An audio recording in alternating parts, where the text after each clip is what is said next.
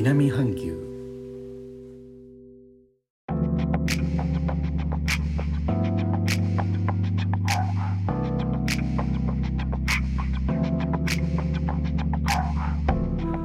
インドネシアから高野です。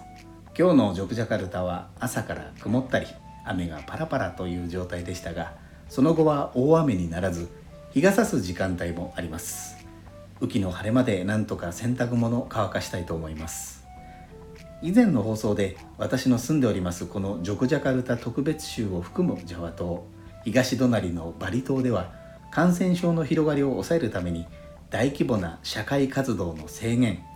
インドネシア語で PPKM が施行されているとお話しさせていただいております。感染症の広がりを抑えるためには人の移動の抑制をということで州を越えての移動も難しい状況です。この人の移動の抑制という観点から先頃インドネシアのお休みを少なくするという政府の施策が発表されました。インドネシアのお休みは大きく2種類あります。一つはいわゆる祝祭日ですね。2021年のインドネシアの祝祭日につきましては概要欄に情報を貼らせていただきますね。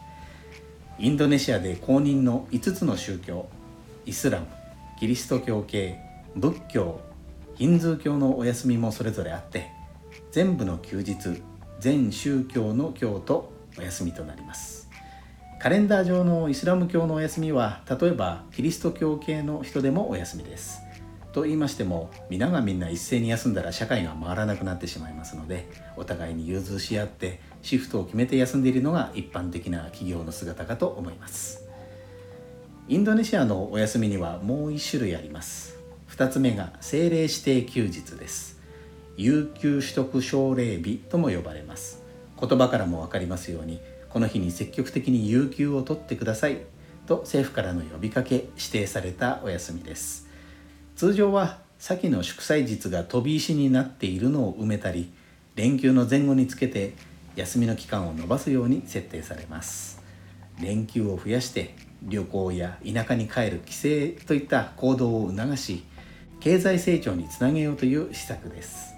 今年2021年は当初7日間が予定されていましたがこの感染症の影響で人が移動すると感染も広がりかねないということでこの政令指定休日2日間に減らされることになりました。インドネシアでもワクチンの接種始まっておりますが2021年今年いっぱいは引き続き警戒が必要なようですね。